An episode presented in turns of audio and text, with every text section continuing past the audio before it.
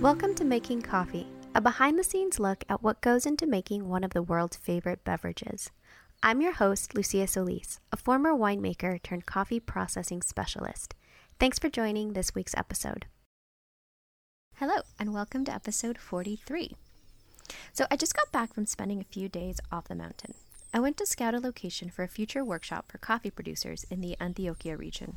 I went to visit Felipe's farm in Santa Barbara. You guys met Felipe in episode 38, Reverse Engineering a $5 Castillo. In addition to spending time on the farm, I got to spend two days in Medellin. I was really impressed by the city of eternal spring. While we were there, it rained a little bit, but the weather was very comfortable.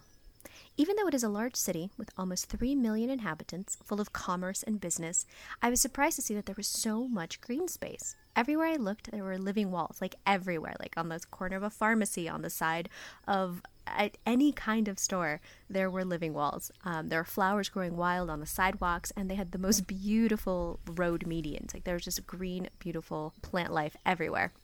And I really appreciated seeing a city like that put so much effort into beautifying its green public spaces. In addition to the plants, one of the highlights of the trip was getting to know the developing specialty coffee scene. I got to visit three different specialty coffee shops Rituales, Pergamino, and Distrito Cafetero. It was encouraging to see and taste how much the local coffee scene is growing in producing countries. I've mentioned that Antigua in Guatemala has great coffee shops, but Antigua has high rates of tourism. Inside most specialty shops, you'll find more tourists and expats than locals. What I noticed in Medellin is that the coffee shops were full of Colombians. Yes, they are Colombians of a particularly high social class, but at least they are locals, and that feels like progress. The class system in Colombia is something I have found unique to this country, and I wouldn't have become aware of it if I didn't live here. Colombian society has been highly stratified, with social classes right out of Downton Abbey or Bridgerton. The first time Nick and I went to pay our utility bill, we were surprised by how low it was, uh, especially because here it's a two month cycle. So we inspected the receipt, and on the receipt it clearly said that we were strato uno bajo bajo. Class 1, low, low. I mean, we're already level 1. I don't think the bajo is necessary, and then adding a second bajo just seems mean. So we're basically social level negative 2. No one met with us, no one looked at our income or tax returns. No information was required. Just by living where we live, the location alone is enough for the government to think that only poor people live here who need subsidies to pay their bills. We live so far out in the country, logic dictates that you would only live here if you are desperate and poor or a coffee farmer. Coffee farmers do not make a lot of money, so a combination of the type of person that lives here and the undesirability of living so far out puts us in the lowest social class in Colombia. According to the government, no affluent person would choose to live out here. And that's actually how a lot of our neighbors think of us, too. They find us very confusing. Which, at the moment, works out very well for us. Our electricity is cheap, and we love where we live. But it got me curious about the system. Unique to Colombia, the stratification system is applied according to a home's characteristics, and now I'm pulling this quote from Wikipedia. It says, The government argues that poor housing is inhabited by poor families. What I read is that the class system is supposed to designate buildings and neighborhoods, not people. They say it was designed as a progressive, quote, system of solidarity, unquote. First launched in Bogota in the 80s before spreading to almost every urban area in Colombia, the system has grown to incorporate university fees and social programs. All neighborhoods in the city in Bogota are classified 1 through 6, with 1 being the poorest and 6 being the richest. The idea is that people in neighborhoods 5 and 6 pay higher rates on utilities and services like water, telephone, and trash collection to subsidize the poor people who live in estrato 1, 2, y 3 because certain expenses like utilities are paid on a sliding scale based on your stratum. Even if you use the same amount of energy, the rate you pay depends on your stratum. The older families with generational wealth only live in certain geographical areas. These areas are highly protected. I've heard that if you're looking to rent in particular neighborhoods in Cali, you must be of a certain class for them to even consider your application. It's not just about having enough money to be able to pay the rent, but it's also important to know your social standing and perhaps they take into account your family history. This is where the lines get blurred. Stratos were supposed to be geographical designations that talked about the buildings, but the stigma has transferred to people. Colombians have adopted the system as a tool to classify people. Where you live determines what kind of person you are. The system that was designed as a social program is now accused of fueling social segregation. I read an article in The Guardian, linked in the show notes, that says, quote, Several decades after stratification was introduced, Colombia remains the second most unequal country in Latin America, according to World Bank figures. End quote. Colombians tend to be extremely status conscious, and the class identity is an important aspect of social life because it regulates the interaction of groups and individuals. Social class boundaries are far more flexible in the city than in the countryside, but consciousness of status and class distinction continues to permeate social life throughout Colombia. That's a quote from Wikipedia. And while it sounds antiquated, it is still very present in today's Colombia, or at least in today's Colombia that Lucia experiences. Working on the farm, there are a lot of materials that need to be constantly moved. Moncada is our official driver. I have spent many hours in the car with this man because he's the one who moves the cherry or takes the green coffee away from the mill to the city. His truck is the only one who can make it up the mountain, so for any visitors, he's hired to drive. He brought every piece of material to build our house here in Colombia. He's the one who picks us up and drops us off at the airport. I see Moncada almost as much as I see Nick. Over the last year and a half, I have gotten to know him really well. His family has lived in Santuario for a long time. He is one of seven, and all the siblings work in various trades in the town. He is a person who can't walk two feet without getting into a conversation with someone he knows. Everybody knows Moncada. And he has a daughter and granddaughter who also live in town. We often see them walking to school or to the park when we are running errands with Moncada in town. He always honks, and we all wave to the family of Moncadas walking down the street. Last December, around Christmas time, we were taking a ride, and I asked him what his holiday plans were. Knowing that he has so much family so close and grandchildren just a few houses away, I assumed he would be very busy celebrating with them. He said, No, not really. No plans. And I was like, What? How come? You have so much family here. Don't you see your granddaughter? And very casually, like not at all in a sad tone, he said, Oh no, she married into a higher strato, so he doesn't see them very much, especially not on holidays. I was shocked. I said, But it's your family. You live three houses apart. What do you mean you don't see them? And he said that they keep to themselves and only hang out with the higher strato people. There was no sadness, no bitterness in his tone, like it was the most normal thing to have lost his family to a higher class, and the most normal thing to know that he is not welcome at their parties because he is a lower class. Growing up in America, in San Francisco, this was really hard for me to understand. Back to Wikipedia. Throughout Colombia's history, class structure has played a significant role in society. Class has been a dominant factor with regard to economics, politics, and social parameters. The social structures that were in place during the colonial era left a legacy of hierarchy that continued to shape Colombian society even after the fall of the chattel slavery system in 1851.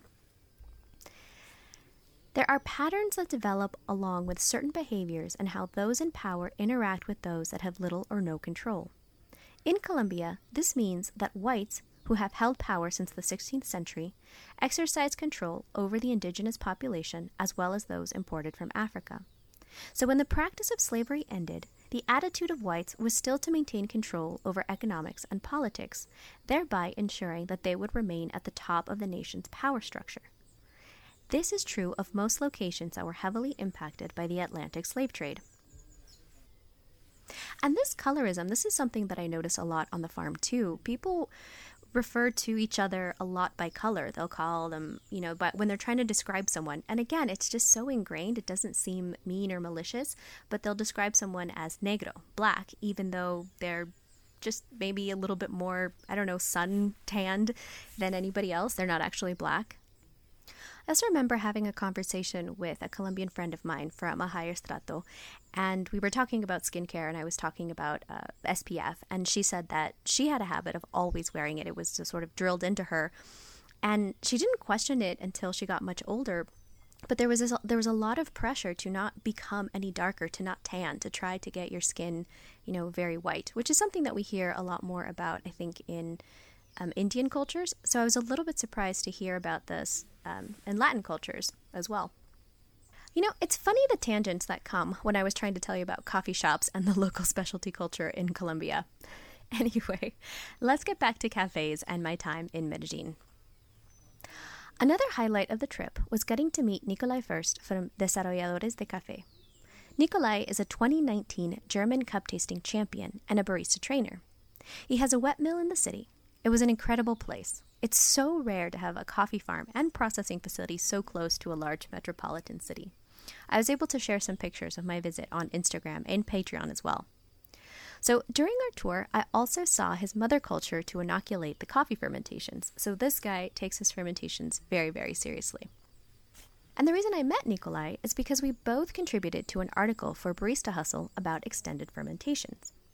Nikolai was speaking about his 500 hour fermentation, and you guys know me, I'm a minimalist. I don't think more is more. I think less is more. So I personally don't do long fermentations, and I discourage my clients from going too long. And it's not because I'm worried about spoilage or ill named over fermentation. I just try to find the point of diminishing returns and make fermentations as short as I can get away with so that producers can move on to other things.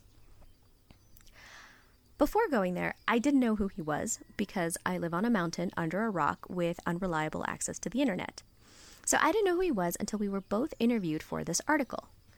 Then, shortly after the article came out, I had a chance to visit Medellin, where Nikolai is based, and I asked to meet him. Something that I didn't realize until after arriving at the mill and talking to him for a while was the vibe of the article made it seem like we were like on opposite sides of the issue. Like Nikolai was pro long fermentations and Lucia was anti Nikolai's long fermentations.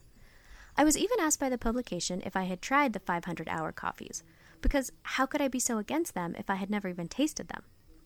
At that point, I didn't need to taste the coffees because my issue with long fermentation is not about flavor development, it's about opportunity cost. Why would a producer do a 500 hour fermentation when a similar flavor profile can be achieved in 36 hours and then they could spend the other 464 hours to process more coffee or spend time and fertilize their farm or spend time with their family or read a book or take a nap? I just want producers to know that they don't have to do 500 hour or even 100 hour fermentations to produce a good cup of coffee. But if that's what floats your boat, I totally support producers who choose this path because they are fermentation enthusiasts. Of course, I support producers who are fermentation enthusiasts. I also want to point out that due to his successful career as a champion and educator, Nikolai has direct access to consumers who want these kinds of coffees. And I think it can be discouraging when other producers who don't have that fame or the infrastructure or the time for long fermentations keep hearing that this is what consumers want and that this is the path to specialty coffee. So, yeah, when confronted with the glorification of super extended fermentations, I do push back, just in case there are any producers listening, because I like to be the voice that says there are many ways to achieve good flavor, even short, quick ways. In the article, maybe it seemed like I was anti Nikolai, which I never meant to be. We had never met or talked to each other, and yet he was such a great host to our group, so I don't think he felt like I was against him. But I still think that may be the impression left by putting us side by side. Seeing the juxtaposition of our extreme views kind of forced this dichotomy. This is something that I would like to clarify because I talk a lot about science, and maybe some people could misinterpret that science says coffee fermentations should be a certain way, or that shorter fermentations are more correct than longer ones, especially because so many still hold the myth of over fermentations. I like shorter fermentations because that's my preference, not because it's more correct. I'm not anti anyone doing long fermentations, but I am anti promoting the idea that long fermentations are higher quality. There is no right way to ferment. There is no ultimate fermentation. So, in conclusion, Medellin is a cool city Nikolai has delicious coffee, roasted in a spectacular way, and if you get the opportunity to try them, I recommend it. Links to his roastery are also in the show notes. All right, should we get started? it's kind of a long intro. Sorry, guys. Uh, it's like 15 minutes. Okay, today we are continuing the theme from episode 42 about the impacts of germination on coffee quality. I hope this is not your first episode with me because we are building on information from previous topics, but if it is, welcome. You are cool and weird to click on this dry title. Okay, quick recap. Episode 42 looked at the germination of coffee seeds during processing.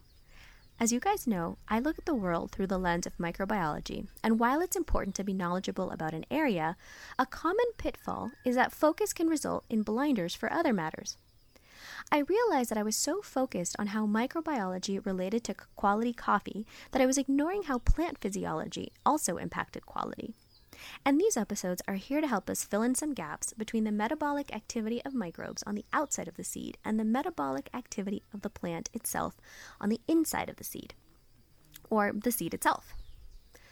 Today, we continue the journey started by a small group of researchers in Germany.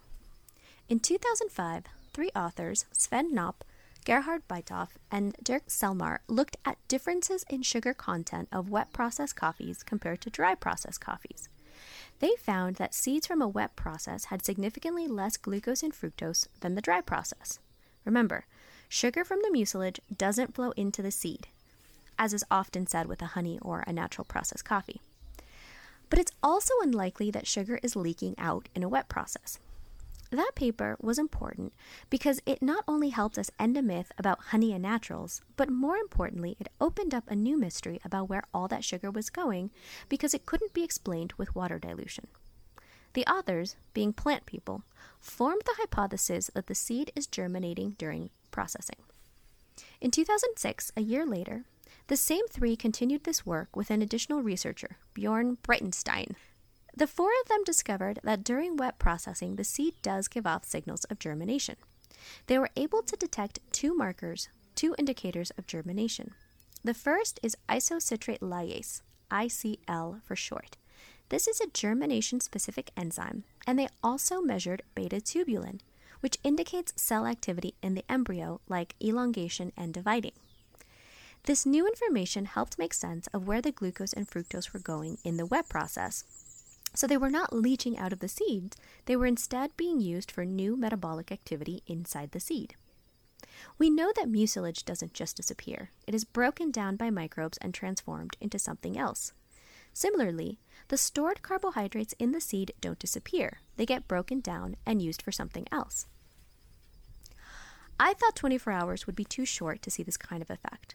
But the research showed that wet processed coffees reached peak activity between 24 and 48 hours.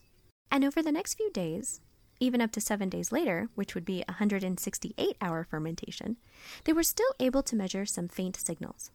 Imagine a light shining brightest at two days and then each day getting dimmer. Again, this made sense for wet processed coffees because their outer skin, the cascara, is removed. This alone is a signal for the seed that it can germinate. And as implied in the name, the wet process has a lot of moisture around, another good signal that it's safe to germinate. Additionally, fermentations often produce heat, so the coffee seed finds itself in an environment that is moist, warm, and physically liberated. What was surprising in the research was that the dry processed coffee also showed metabolic activity. It is surprising because the outer skin stays on, giving physical pressure to suppress germination. Additionally, as the name implies, there is much less moisture in the environment, another factor that we would expect to suppress germination. But when they looked at the data, there it was. The dry process coffee was shining its bright light too, just like the wet process.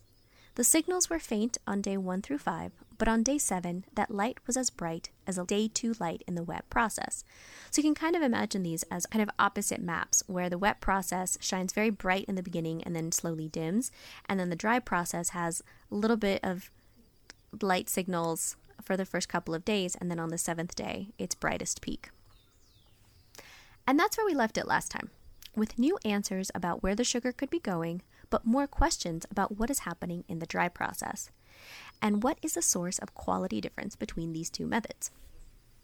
Okay, so then the next year, in 2017, the same four researchers, Selmar, Bytof, and Knopp, and Breitenstein, were now joined by three new people Daniela Kramer, Jan, I'm not even going to pretend to pronounce this name, uh, and Stephen Groot.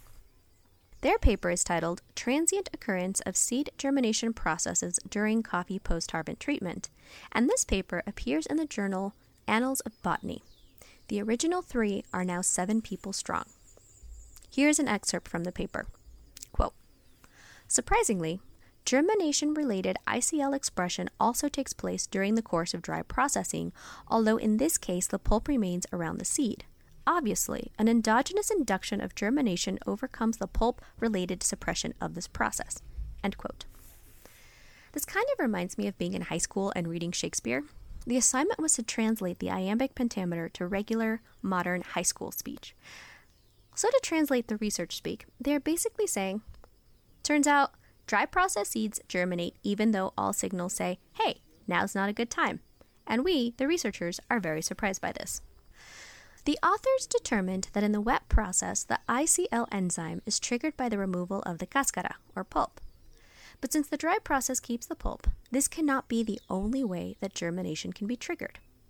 They also note that they had weak, kind of minor signals of ICL on fresh coffee fruit, not just seven days after the wet process. However, they mention that because the cherries were harvested in Brazil and then they had to be transported to their lab in Germany, it was about 36 hours between picking the fruit and pulping it in their lab. The cherries were shipped frozen, so metabolic activity should be zero, but they still note the time difference and the small activity. So let's put a pin in this. We will come back to the shipping delay later. So, this information indicates that ICL must be triggered in other ways besides pulp removal because those seeds still had their pulp and yet they were still signaling. They say, quote, apparently, detachment from the mother plant or the onset of drying is enough to trigger transcription of the ICL gene, end quote. This is a really interesting point that I don't want you guys to miss. I've talked about this moment in terms of fermentation before. For a long time, many producers thought that fermentation was something that happened in the tanks after the coffee was pulped. Fermentation was an action that was defined by the physical steps, the pulper and the tank. But if you update your definition of fermentation to mean the metabolic activity of yeast and bacteria, then it's no longer limited to the tank. Microbe metabolic activity can happen outside the tank. And not only outside the tank, like, say, a raised bed or a patio, meaning that all processing methods undergo some level of fermentation, but this also means that fermentation is not restricted to a physical place or a particular process. So, additionally, this viewpoint also changes the starting time of fermentation. Fermentation does not start when the coffee hits the tank or the patio, or even when the coffee is pulped. Fermentation can start when the cherry is picked off the tree. This is because harvesting creates a physical injury, a hole where the individual cherry was attached to the coffee tree.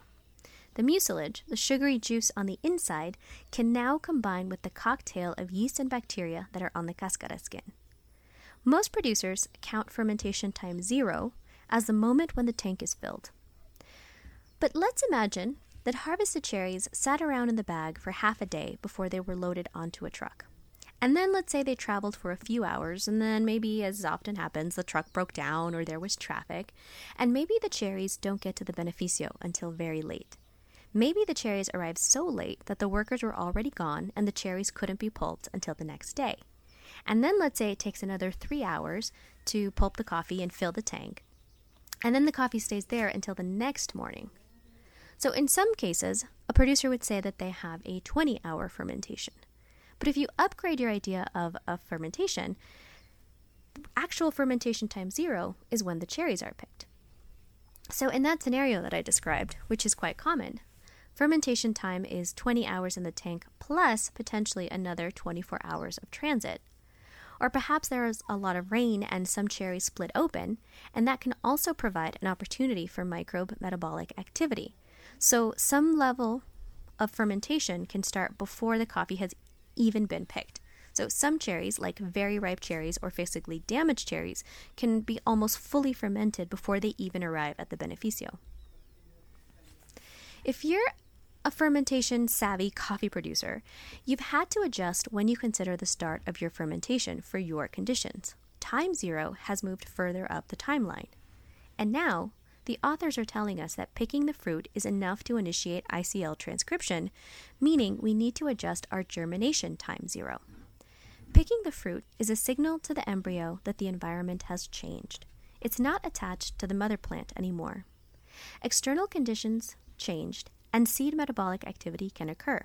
So, microbe metabolic activity and seed metabolic activity can be signaled to start at very close to the same time. We also know that the cascara and the pulp still send suppression signals, and that's why germination is much faster in the wet process when the cascara is off than the dry process. But it's like there are two competing signals. One signal is like the voice of an excited little brother that says, Hey, we're no longer attached to mom, let's go. And there's also the voice of the more cautious older sister that says, Yes, but we still have a barrier, let's wait a little bit longer like when you're in a car pressing on the accelerator and the brakes at the same time. One thing I don't know is if both signals are equally strong, which the analogy implies, so don't take the analogy too seriously. Just know that there are competing signals of go ahead, time to germinate and grow, and also suppression signals of uh, uh, maybe not yet, now's not the best time. And also, there are a hundred more signals because life is complicated, but to introduce the topic, we are just talking about these two. Okay, so ICL is the enzyme that signals the transition from late embryogenesis to germination. But the authors acknowledge that the estimation of germination is problematic in recalcitrant and intermediate seeds. Remember, coffee seeds are non orthodox. This makes them difficult not just for long term storage, but also for these other metabolic markers. We can't dry and keep coffee seeds for long periods like corn. So, studying the normal metabolic processes is also difficult. The researchers are trying to study something that is difficult to define on a subject that is difficult to study. The authors say this indicates that the germination related metabolic reactions and possibly corresponding reserve mobilization processes might be responsible, at least in part, for the processing related differences in coffee beans However, final confirmation can only be provided by further investigations of coffee seed physiology. All right, let's translate that too. So, the reserve mobilization process sounds kind of militaristic, doesn't it? Well, it's the mobilization, so the movement of food reserves from the seed storage organs, so the endosperm, that provide the essential energy to fuel and grow until the seed becomes photoautotrophic.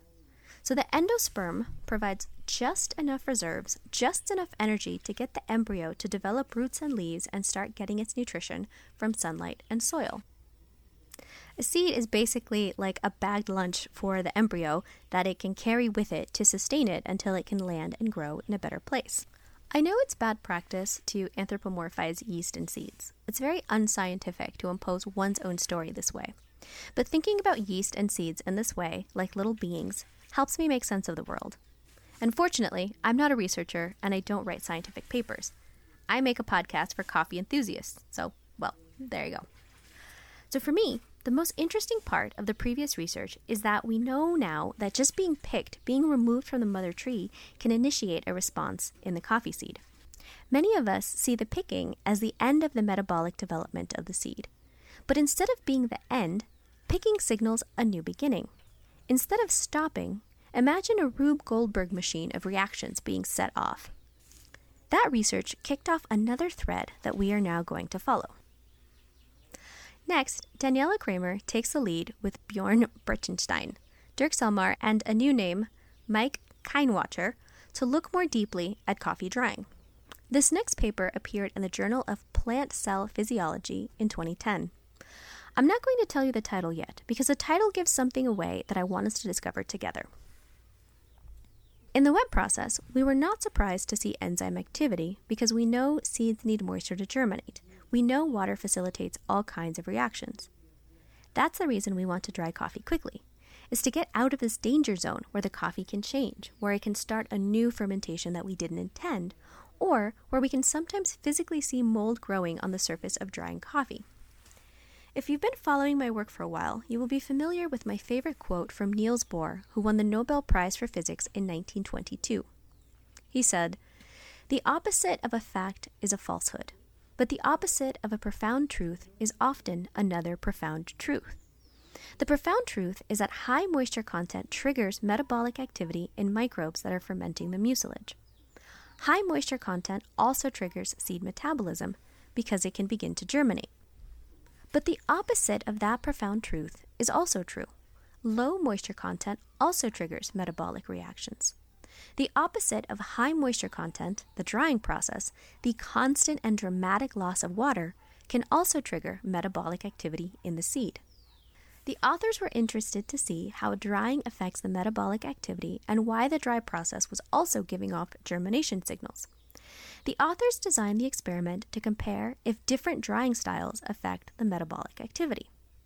So now I will tell you the title of the paper. The paper is called Stress Metabolism in Green Coffee Beans Expressions of Dehydrins and Accumulation of GABA During Drying. So they looked at continuous drying, like in a mechanical dryer, compared to traditional sun drying that has natural pauses during the night. They didn't use the sun, however. They dried the coffee mechanically in both scenarios, but one was traditional and continuous, and the other mimicked the sun by having eight hour pauses. So, what were they measuring? They were measuring gamma aminobutyric acid, GABA. This non protein amino acid accumulates in plant tissues in response to plant growth.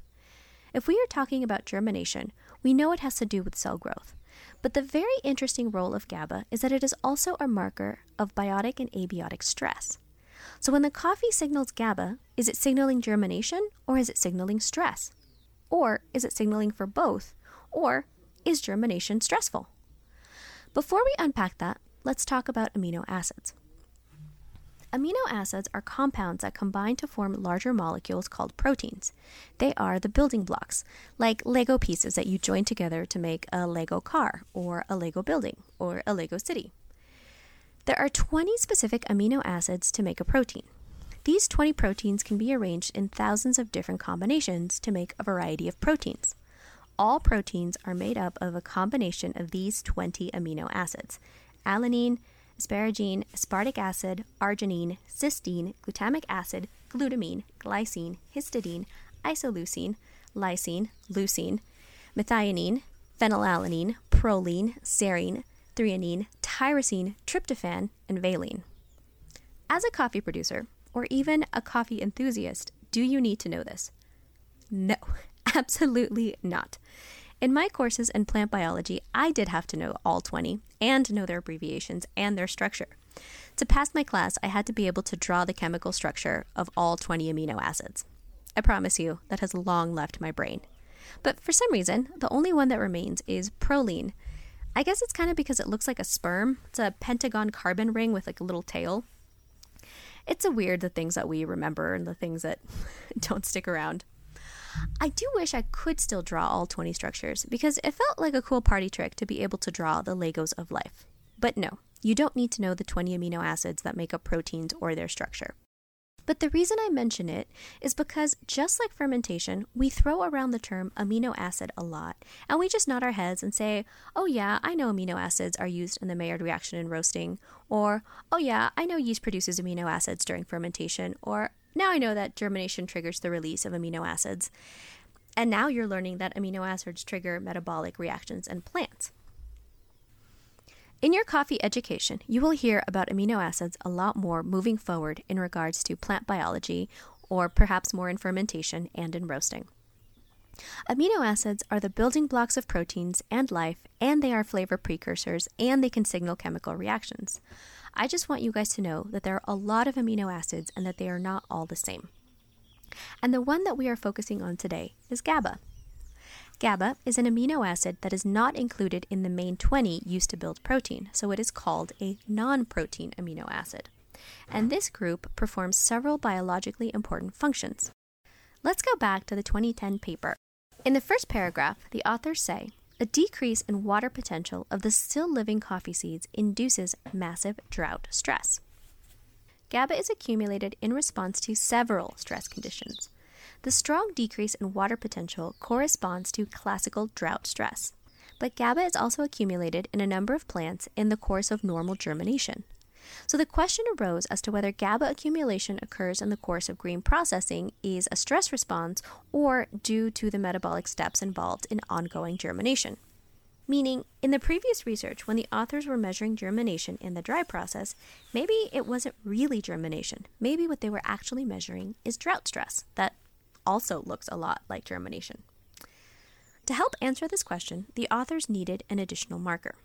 They decided to measure dehydrins, an increase in the gene expression of dehydrins is strongly correlated with several types of stress conditions. The authors found that when the coffee was dried with pauses, they detected dehydrins earlier and GABA earlier than in coffee that was dried continuously. Both signs of stress were showing up earlier in the coffee with pauses, in the slower drying and perhaps more gentle method. Not only was it peaking early in the coffee dried with pauses, but there were two spikes. So, this should probably have some alarm bells ringing for you because this is very counterintuitive. So, remember, dehydrins show drought stress, and you would expect signs of drought stress to come from the continuous drying because that is the drying that is happening more quickly. And the results were so odd, in fact, that the authors decided to run the experiment again and triple the amount of samples that they were pulling, the, the samples that they were checking. And hopefully, that more frequent sampling would allow them to see if they were perhaps missing some signals. But after they repeated the experiment and took a lot more samples, they realized that nope, it happened again. The same results the second time.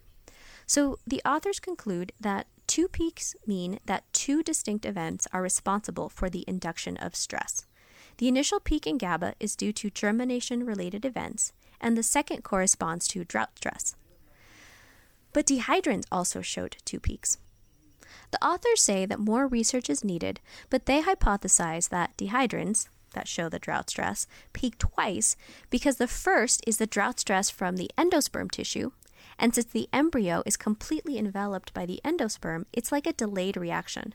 The outer tissue protects the inner embryo.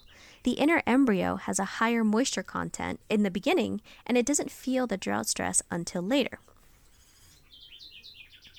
So, really, what we're talking about is you know, two peaks for GABA, two peaks for dehydrin. So this is four kind of four events that affect the seed. So the first one is um, har- harvesting, being picked, being removed from the mother plant. That creates a spike in ICL. And then we have pulping, potentially creating another spike. But because we're talking about the dry process, we're going to skip that one. So remember, ICL, the first peak being removed from the mother plant. The second one is this germination related um, event. The third one is once the moisture content has dropped dramatically in the endosperm, kind of on the outer layers of the seed. And then there's a fourth spike, there's a fourth signal, there's a fourth time that the seed signals when potentially it's the embryo that has lost its moisture. So you've got kind of like going from the outside of the seed going into the deeper layers. So these are four events that potentially are stressful to the seed that show this stress. And stress is an interesting topic because while in people we know that stress is a killer, in plants, stress can be associated with quality. For example, in wine, we want stressed vines. If a grapevine is too, quote, happy, unquote, if it has all of the nutrients and all of the sunshine it needs, it will be green and big and it will grow strong and vigorous, but it may not make the best fruit which could be counterintuitive. You'd think that if the plant had all the water and nutrients it needed, it would produce the best fruit. But the understanding in wine grapes is that we want stress. Stress signals to the plant that times are tough, it might not survive, so it should put all of its energy into ensuring the next generation can survive. Instead of growing big green leaves, it should direct its energy into developing its fruit so the seeds have a better chance of survival. It is accepted in the wine industry that stressed grapes make better wine higher concentrations of polyphenols. Remember, in coffee, phenols are a defect, but in wine, they are an attribute. It's the phenolic compounds that give wine the deep color, the anthocyanins, and the health benefits, the antioxidants, the free radical scavengers. In fact, water restriction to grapevine is a common way to artificially create stress. In California, most grapevines have irrigation lines for watering. A grape grower creates a water deficit schedule or a program to correctly stress the vine at the optimum times to maximize flavor but not damage or kill the plant.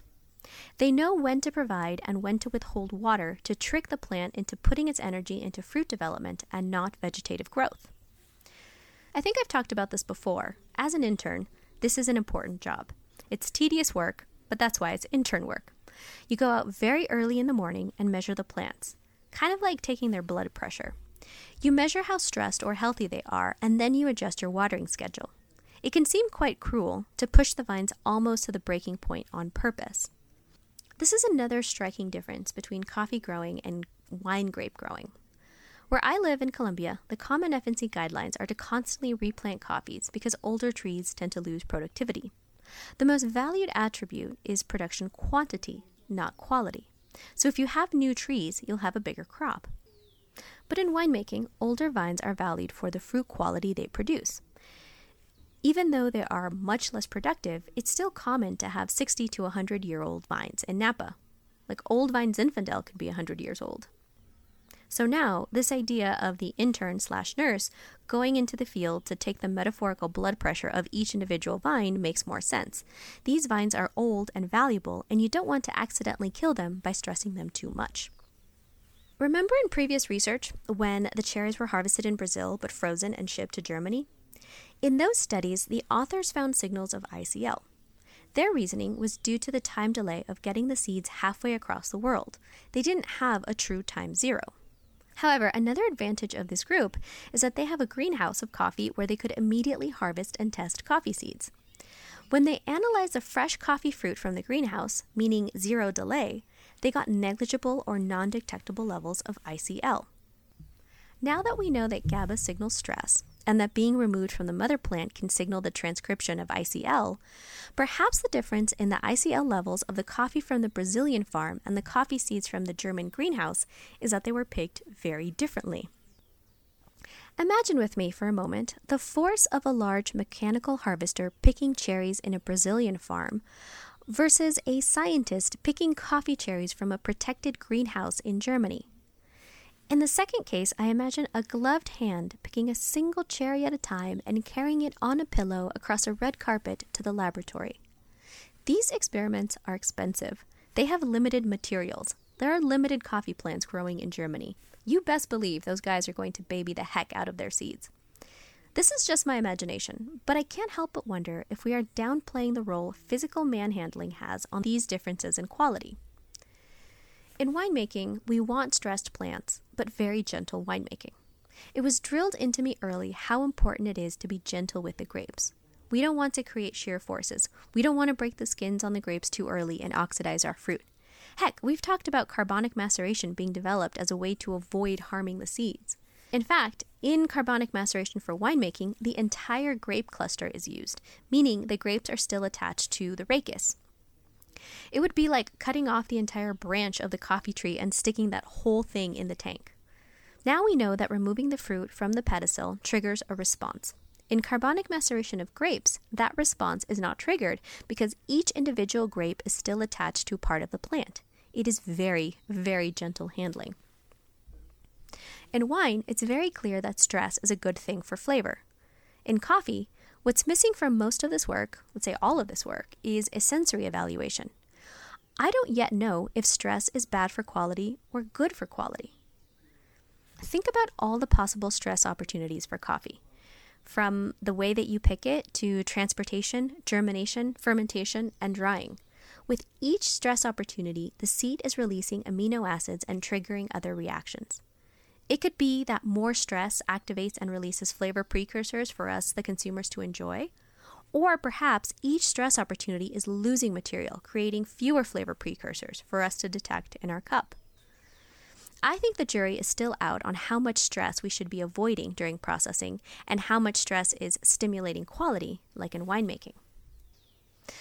The point of this research so far is to just think about how we are treating our coffee and maybe some of the things that we didn't even think about, like how much stress is my seed experiencing? How much stress is my coffee experiencing while I'm processing it?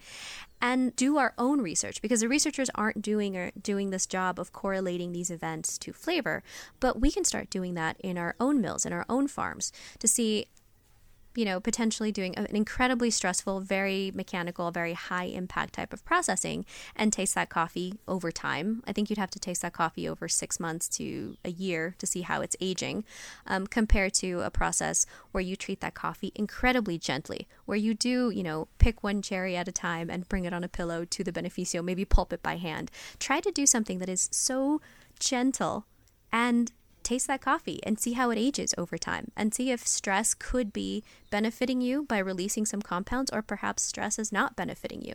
Um, I think this is something that we're all going to have to do on our individual farms because again, the researchers aren't doing it. But I think it's an interesting place to start thinking about this. So, unfortunately, I don't have answers for you yet. I don't have a prescription of how gentle or how rough you can be with your coffee. Um, but that wasn't exactly the point of this episode. Um, the other thing that I was really interested in discovering with you guys was the journey of research, the journey of these researchers. Because sometimes we can look for research related to a certain topic, but one of the reasons I'm sharing these papers with you is that this shows the body of work of a particular group of researchers in Germany. I find it interesting to see the development of ideas and curiosity. We can see the original question that Dirk Selmar and the group had in their first paper in 2005 and where it's taken them over the last five years from sugar in green coffee to germination to stress. But this question about how we should be drying for maximum quality is just getting started. And I think I will need to tackle it again in another episode where we see what the Brazilians have to say about drying. So we're going to go from, you know, these very small experiments in Germany. Remember, a lot of these are, you know, 100 bean samples. Like they're doing very, very small um, measurements because they also want to do a lot of replicates and they can't take all of this coffee over to Germany. So, the advantage of what the Brazilians are doing is that they have their labs and their farms in very close proximity. So, a lot of the research that's being done in Brazil is a lot more applicable to most coffee farmers. So, we're going to look at it uh, in a future episode from that angle. And here we are at the end of another show. Thanks for hanging out with me today. Did you like this episode? Do you see coffee in a different way after listening? If so, consider joining and helping me make more. The patrons make it possible for me to carve time out of my week to make these episodes and to have them available for free to everyone else. For as little as $3 a month, it's like having a cup of coffee with me. Patreon is where I can interact with listeners, get your feedback, and suggestions for future episodes. My new favorite thing we are doing is called Office Hours, where I hop on with you guys and answer your questions live. It's like a digital hangout, like the podcast after the podcast. And if you can't join but enjoy listening and get value out of these episodes, please share with a friend who loves coffee or wine. This is a small niche podcast with no advertising, so word of mouth is the only way for it to grow. If you want to be notified when the next one is coming out, consider subscribing to my free and infrequent newsletter at luxia.coffee. Luxia is L U X I A. You can find links in the show notes for the research cited in this episode and the coffee shops mentioned. Thanks for listening, and remember, life's too short to drink bad coffee.